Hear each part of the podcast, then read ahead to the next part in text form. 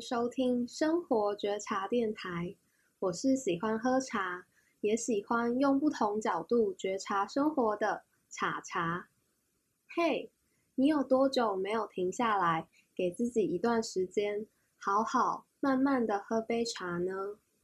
生活觉察电台陪你一起在忙碌的生活中来杯觉察。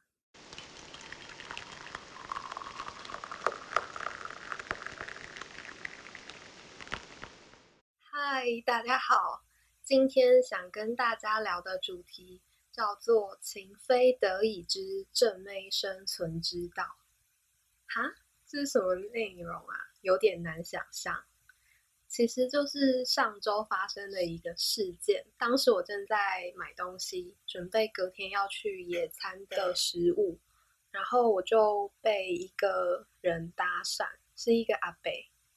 我真的是阿伯的菜诶，就是爬山都遇到一堆阿伯，然后连在全联也是有阿伯来跟我搭讪，但其实当下我并没有没有什么反应，就是嗯、那时候我是在生鲜区，我在看一包竹笋，然后那个阿伯就来就开始跟我说，就是这个很便宜啦，可以买啦。什么？我家是种田的啦，这个价格真的很划算啦，你赶快买啦！然后就在他鬼打墙讲了好多次，然后我还是就是吓到一愣一愣，想说这个人是在说什么啊？就是他怎么会自顾自在我旁边开始一直跟我推销竹笋，然后我就没有理他，然后后来我就走掉，然后他也走掉，然后后来。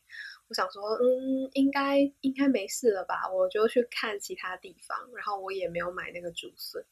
然后后来我逛到饮料区的时候，那个阿飞又又过来，然后又又对我点头示意。我想说，哈，就是到底到底是怎样？就是他那时候在我旁边推销的时候，我就直接走掉，会不会激怒他？所以我当下就在那边研究我的竹笋，然后一边就是小心的跟他保持距离。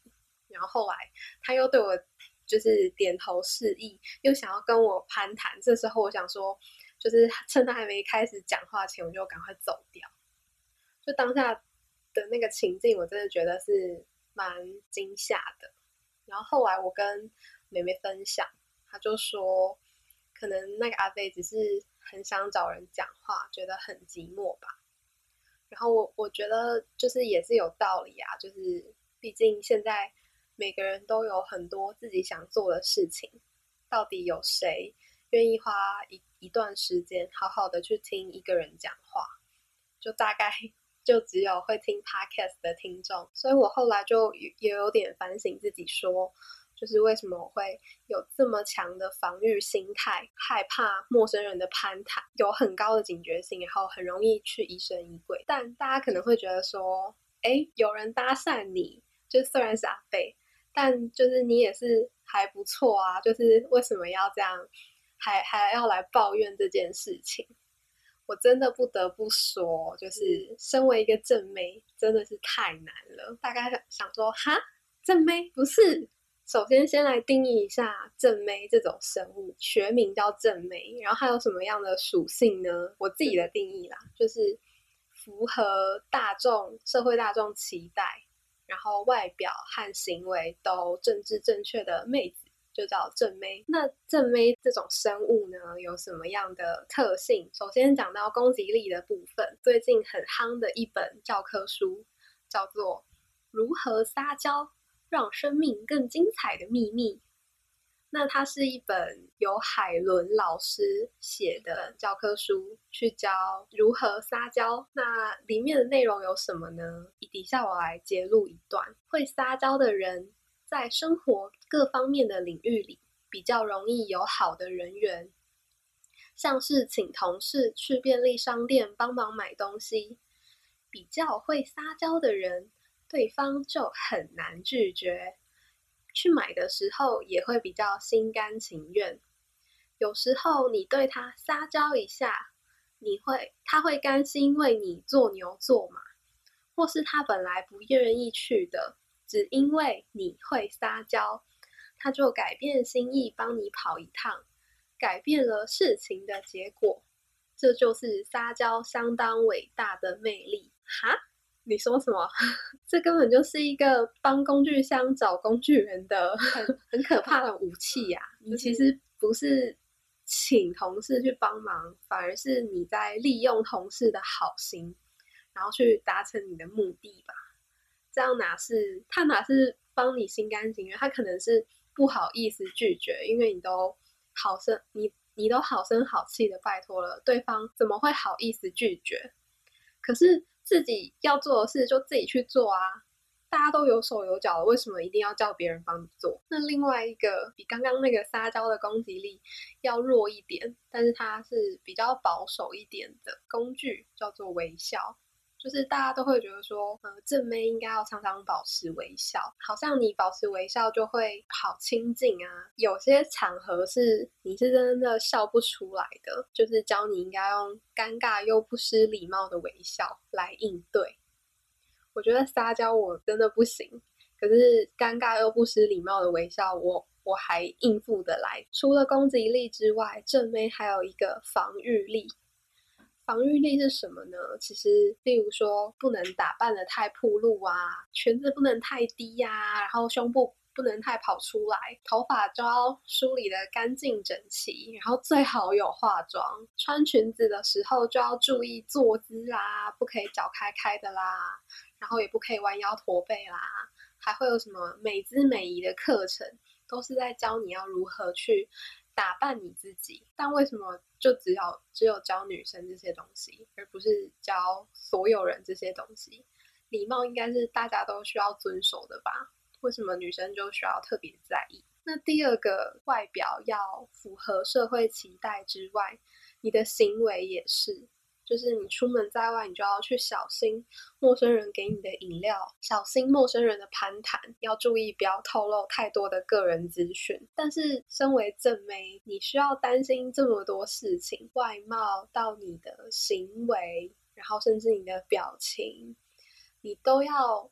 有很严格的自我管理、自我审查，每天都需要去担心这么多事情，其实就很容易过度防御，就会变得越来越难去相信真的有那种很纯粹的善。那说到过度防御，我自己是非常有感的。之前和前任分手之后，常常收到他传的一些嘘寒问暖的讯息，但我常常就不知道回什么，因为就觉得。啊，我们已经分手嘞，就是你为什么还要知道我我在干嘛？然后我也不不想知道你在干嘛，就是我我后来就都没有回，然后最后我就直接封锁对方。可是封锁之后，我就想到啊，这样子就是他看不到我在干嘛，我觉得不错。可是我看不到他在干嘛，我就觉得他会不会出现在我可能会出现的地方？我觉得遇到会。很尴尬，然后我走在路上的时候，就会不太敢去看迎面而来的人的脸，因为这样子过度小心，就反而有点像是过街老鼠嘛。你每天出门就要担心很多事情，然后担心遇到寻仇的，就会觉得真的有需要这么过度的担心吗？所以我就说，身为一个正妹，无论是攻击力或防御力，在在都是需要注意的点，都要样样具足的话，实在是很难很难。后来就有新的领悟了，当正妹实在是太难了，所以我决定进化成为正姐，不当妹改当姐了。那什么是正姐呢？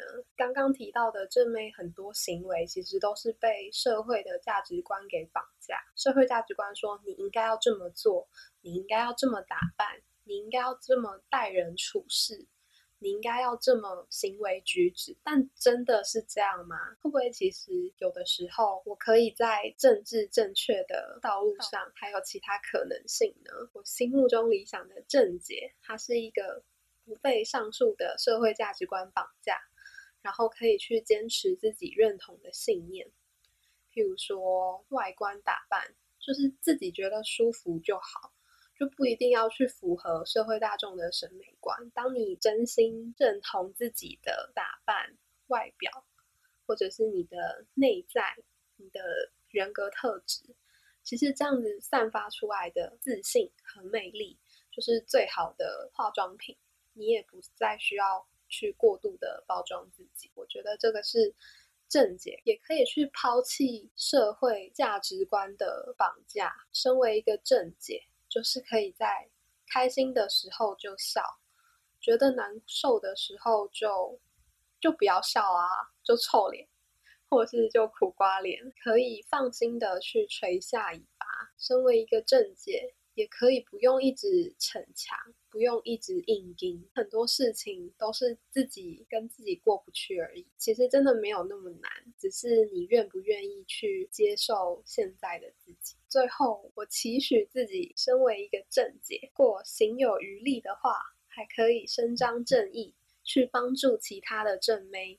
从社会价值观的勒索中解脱。希望听到这边的大家可以分享遇过的正妹中有哪些特质是符合今天讲的，或者是你还有观察到正妹的哪些特质。关于第二点，正解这种生物是我心目中期待自己可以成为的样子。